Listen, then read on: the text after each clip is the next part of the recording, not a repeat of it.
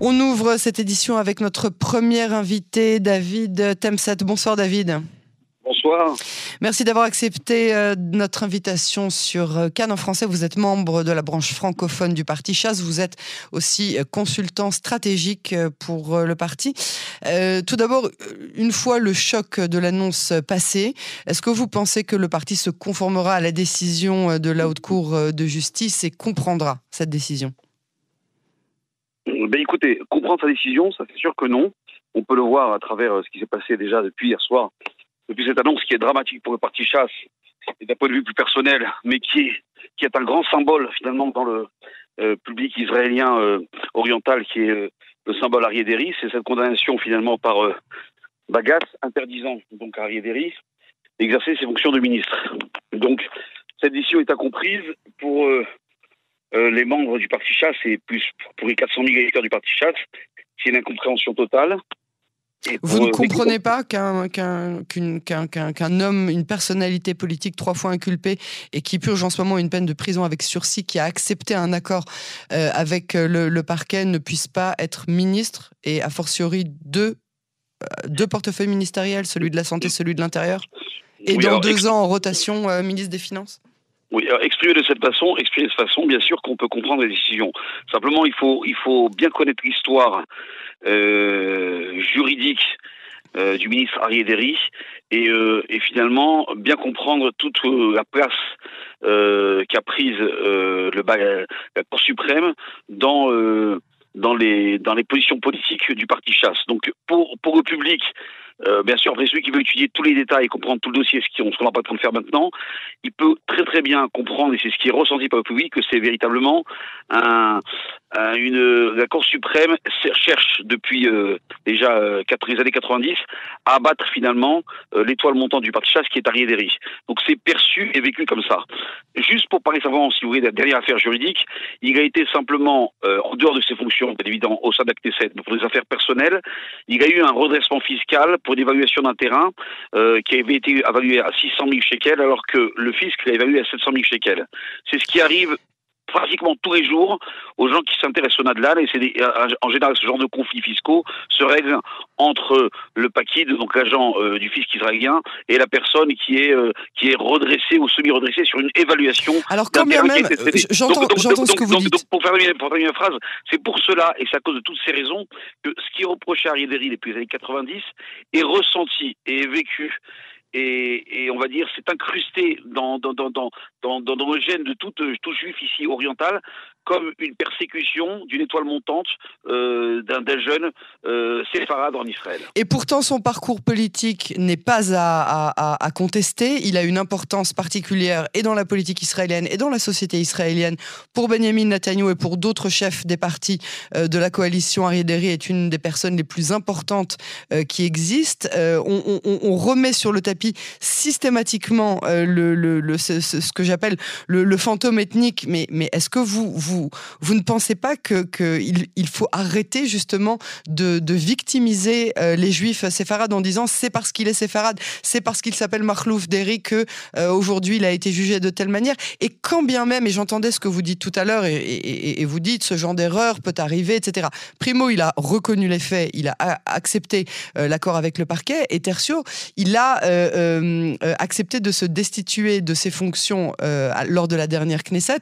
C'est c'est dans ce sens-là que je dis aujourd'hui, précisément lui, en tant qu'ancien ministre ou ministre, en tant que député, en tant que chef de parti, en tant que personnalité et figure emblématique de toutes ces personnes qu'il représente, est-ce qu'il ne devrait pas, lui, précisément, être irréprochable? Donc, euh, réponse en deux parties. Première partie, il avait accepté de démissionner euh, de, de, son poste. En sachant que ce serait une histoire de quelques mois. Oui. De, voilà, de 7 de député. Non, sauf qu'il faut bien le dire. Et c'est là, finalement, l'ironie du sort c'est quand il a accepté de démissionner, personne ne savait combien de temps le gouvernement de Lapide Bennett allait tenir. Sa démission pouvait lui coûter, si on calcule un peu son, salaire mensuel, si le gouvernement tenait jusqu'au bout, jusqu'à son terme, il acceptait en renonçant à son poste de Raver 7 donc de député, il perdait par, par, cette renonciation à ce poste un million et demi de shekels. L'ironie du sort a fait que ce gouvernement est tombé quatre mois après ou cinq mois après. Donc après, c'est perçu comme si c'était un tour de passe-passe. Mais sa renonciation momentanément de l'acte 7 dans la qualité de député était prévue pour un seul, une seule 7. Et il a continué à, il a continué à rester, il, est resté le président du, du parti. C'était prévu, c'était connu, c'était su. Il avait simplement, dans Iskatioun, accepté de démissionner de son poste de député. Ça, c'est pour le point, point technique. Maintenant, pour revenir au début de votre question, il faut bien savoir quelque chose.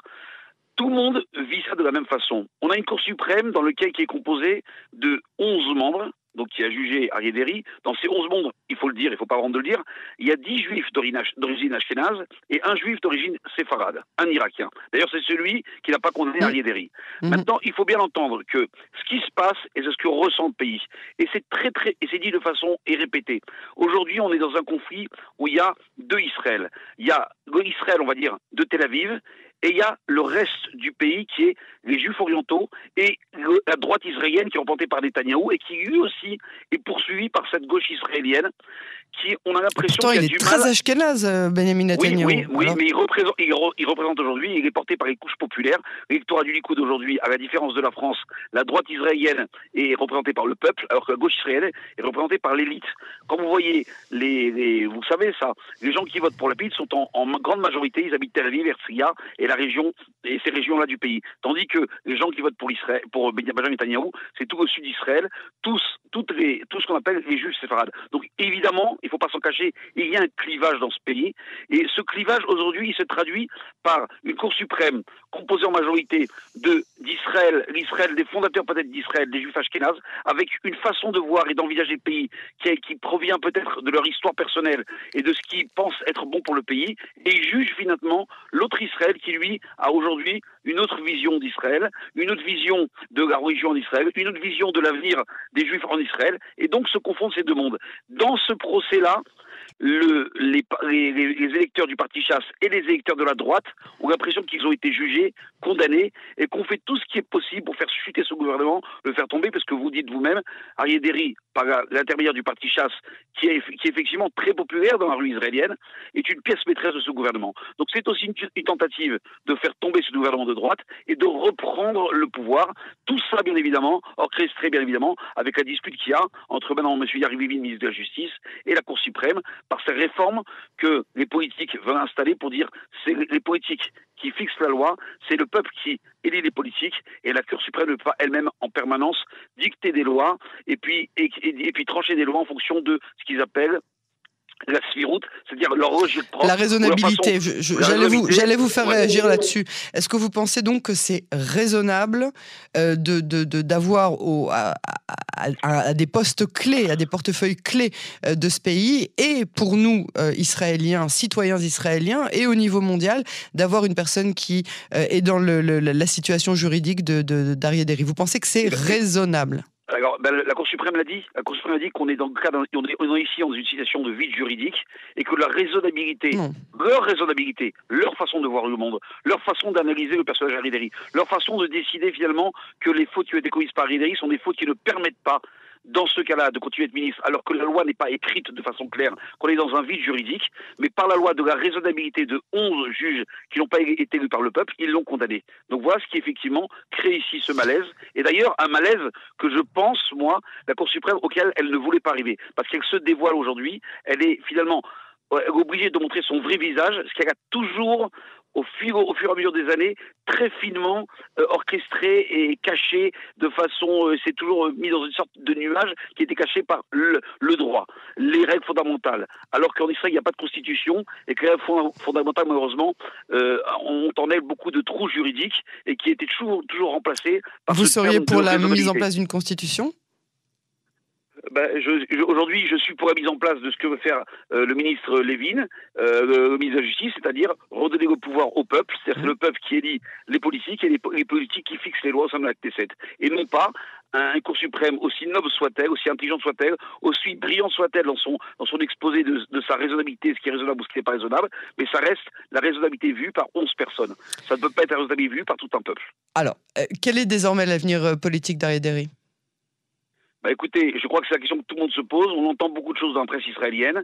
Je ne peux pas vous répondre parce que je ne suis pas, je ne sais pas, je ne saurais pas quoi vous dire, mais on entend effectivement plusieurs directions euh, qui, qui, qui, devraient lui permettre de rester un, un acteur central sur l'échiquier politique et de faire respecter la volonté du peuple. Un médiateur notamment. Hein, une, une, des, une, des, une des clauses que voudrait adopter euh, Benjamin Netanyahou, ce serait euh, précisément de, de, éventuellement de pouvoir le joindre au cabinet ministériel pour qu'il ait ne serait-ce que le, le, le poste d'observateur observateur pour pouvoir justement euh, être. Euh, et, ça, Derry, et ça, je pense que c'est un consensus, l'a toujours bien fait. Il a mis toujours beaucoup d'émotions à calmer le jeu entre les, entre les différents partis quand il y avait des désaccords. Ça, ce serait quelque chose qui pourrait être un, euh, une, une, quelque chose d'envisageable selon vous?